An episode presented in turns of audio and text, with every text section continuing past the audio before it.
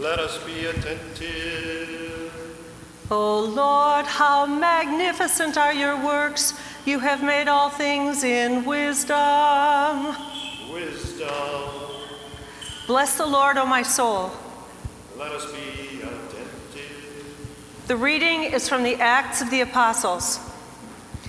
In those days, those apostles who were scattered because of the persecution that arose over Stephen traveled as far as Phoenicia and Cyprus and Antioch speaking the word to none except Jews. But there were some of them, men of Cyprus and Cyrene, who on coming to Antioch spoke to the Greeks also, preaching the Lord Jesus. And the hand of the Lord was with them, and a great number that believed turned to the Lord. News of this came to the ears of the church in Jerusalem, and they sent Barnabas to Antioch.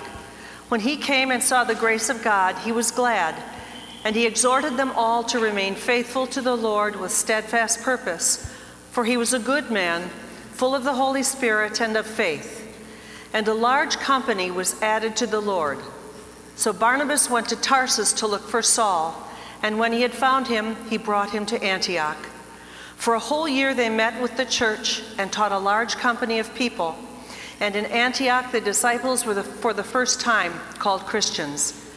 Now, in those days, prophets came down from Jerusalem to Antioch, and one of them, named Agabus, stood up and foretold by the Spirit that there would be a great famine over all the world.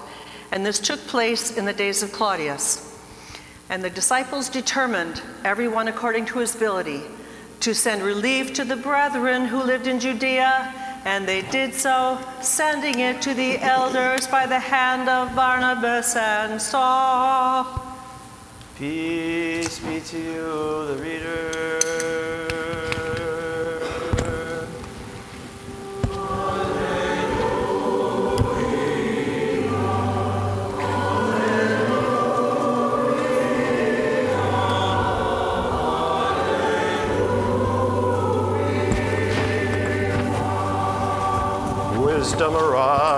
Let us hear the holy gospel. Peace be with you all.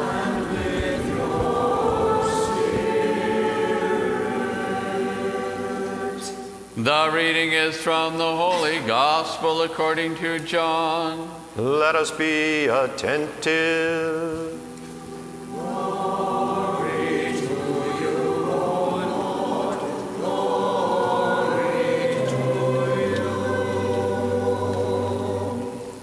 At that time, Jesus came to a city of Samaria called Sychar, near the field that Jacob gave to his son Joseph. Jacob's well was there, and so Jesus, wearied as he was with his journey, sat down beside the well. It was about the sixth hour. There came a woman of Samaria to draw water. Jesus said to her, Give me a drink. For his disciples had gone away into the city to buy food. The Samaritan woman said to him, How is it that you, a Jew, ask a drink of me, a woman of Samaria? For Jews have no dealings with Samaritans. Jesus answered her, If you knew the gift of God and who it is that is saying to you, Give me a drink, you would have asked him, and he would have given you living water. The woman said to him, Sir, you have nothing to draw with, and the well is deep. Where do you get that living water? Are you greater than our father Jacob, who gave us the well, and drank from it himself, and his sons and his cattle? Jesus said to her, Everyone who drinks of this water will thirst again, but whoever drinks of the water that I shall give him will never thirst. The water I shall give him will become in him a spring of water, welling up to eternal life. The woman said to him, Sir, give me this water, that I may not thirst nor come here to draw. Jesus said to her, Go, call your husband and come here. The woman answered him, I have no husband. Jesus said to her, You are right in saying, I have no husband, for you have had five husbands, and he whom you now have is not your husband. This you said truly. The woman said to him, Sir, I perceive that you are a prophet. Our fathers worshipped on this mountain, and you say that Jerusalem is the place where men ought to worship. Jesus said to her, Woman, believe me, the hour is coming when neither on this mountain nor in Jerusalem will you worship the Father. You worship what you do not know. We worship what we know, for salvation is from the Jews. But the hour is coming and now is when the true worshippers will worship the Father in spirit and truth. For such the Father seeks to worship him. God is spirit, and those who worship him must worship in spirit and truth. The woman said to him, I know that the Messiah is coming, he who is called Christ. When he comes, he will show us all things. Jesus said to her, I who speak to you am he. Just then his disciples came. They marveled that he was talking with a woman, but none said, What do you wish, or why are you talking with her? So the woman left her water jar and went away into the city and said to the people, Come see a man who told me all that I ever did. Can this be the Christ? They went out of the city and were coming to him. Meanwhile, the disciples besought him, saying, Rabbi, eat. But he said to them, I have food to eat of which you do not know. So the disciples said to one another, Has anyone brought him food? Jesus said to them, My food is to do the will of him who sent me and to accomplish his will. Do you not say, There are yet four months, then comes the harvest? I tell you, lift up your eyes and see how the fields are already white for harvest. He who reaps re- receives wages and gathers fruit for eternal life, so that sower and reaper may rejoice together. For here the saying holds true one sows and another reaps. I sent you to reap that for which you did not labor. Others have labored, and you have entered into their labor. Many Samaritans from that city believed in him because of the woman's testimony. He told me all that I ever did. So when the Samaritans came to him, they asked him to stay with them, and he stayed there two days, and many more believed because of his word. They said to the woman, It is no longer because of your words that we believe, for we have heard ourselves, and we know that this is indeed Christ the Savior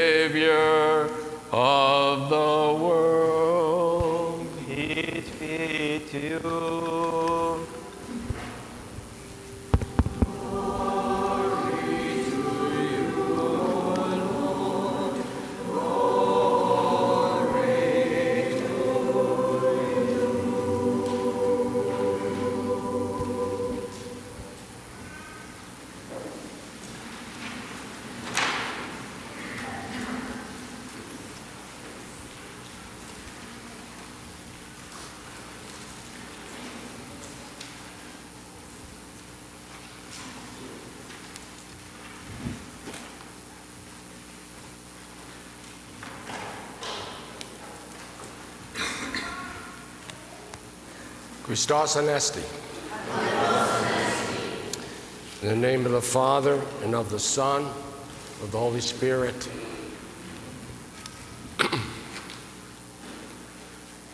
Martha, Martha, Martha, you are anxious and troubled by many things.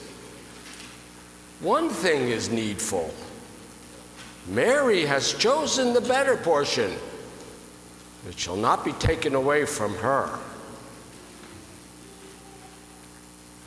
What is this one needful thing that the Lord is so insistent upon. Maybe it's just me because I've reached the age where my grandfather died. So it's certainly time for me to be thinking about the one thing needful. And perhaps you, in your own way, are puzzled about that as well. What is this one thing needful? Martha, you're troubled about so many things. You're anxious. But one thing is needful. Let's spend a few minutes this morning and try to puzzle that out. What is this one thing needful? Well, we can begin by noticing how many times in the Gospels, today being an example, how many times in the Gospels you see Christ in a one on one situation with someone. He's not holding a rally. He's not preaching to a crowd, even. There's a one on one relationship. And that should point us to the one thing needful. The one thing needful is to seek such a relationship with Jesus Christ, to sit at his feet, to touch the hem of his garment, to share of drink of water. That's the one thing needful. There's something intimate, quiet, hidden in the one thing needful. And that's why so often it goes right over our heads. Because we're so, so busy with the many things that we don't see the one thing needful right in front of us in that intimate, hidden relationship with Christ. The one that Mary found sitting at his feet. The one that the woman with the issue of blood found touching the hem of his garment. The one that the Samaritan woman found sitting next to Christ at the well. That be our first clue. Our second clue to the one thing needful we can get from the psalmist because he or she understood very well that deep calls unto deep. And if we are to understand the depth of the one thing needful, we too must reach down deeply. Search the Psalms. You will find that the psalmist doesn't hesitate to make all his feelings, all his questions, all his doubts, all his sufferings known to God. There's one characteristic that the psalmist lacks. He lacks any sense of a false piety. Well, this is the way a religious person should be acting before God. As though God doesn't know already what you're truly, deeply, inwardly feeling. The one thing needful is to bring all to God. You know, we don't want to admit this, but the psalmist would admit it. You can be angry with God. He gets angry with God many times. He says, Where were you? How come you left me like this? Can't you see I'm hurting? God's big enough to handle that. We're the ones too small to bring it to Him. And of course, we always have to remember God says to us, I don't mind your asking. If you don't mind my saying no. So, part of the one thing needful is that sense of surrender, of acceptance, of saying, May this cup pass from me, yet thy will be done. The Irish poet William Yeats put it this way We must lie down where all the ladders start, in the foul rag and bone shop of the heart.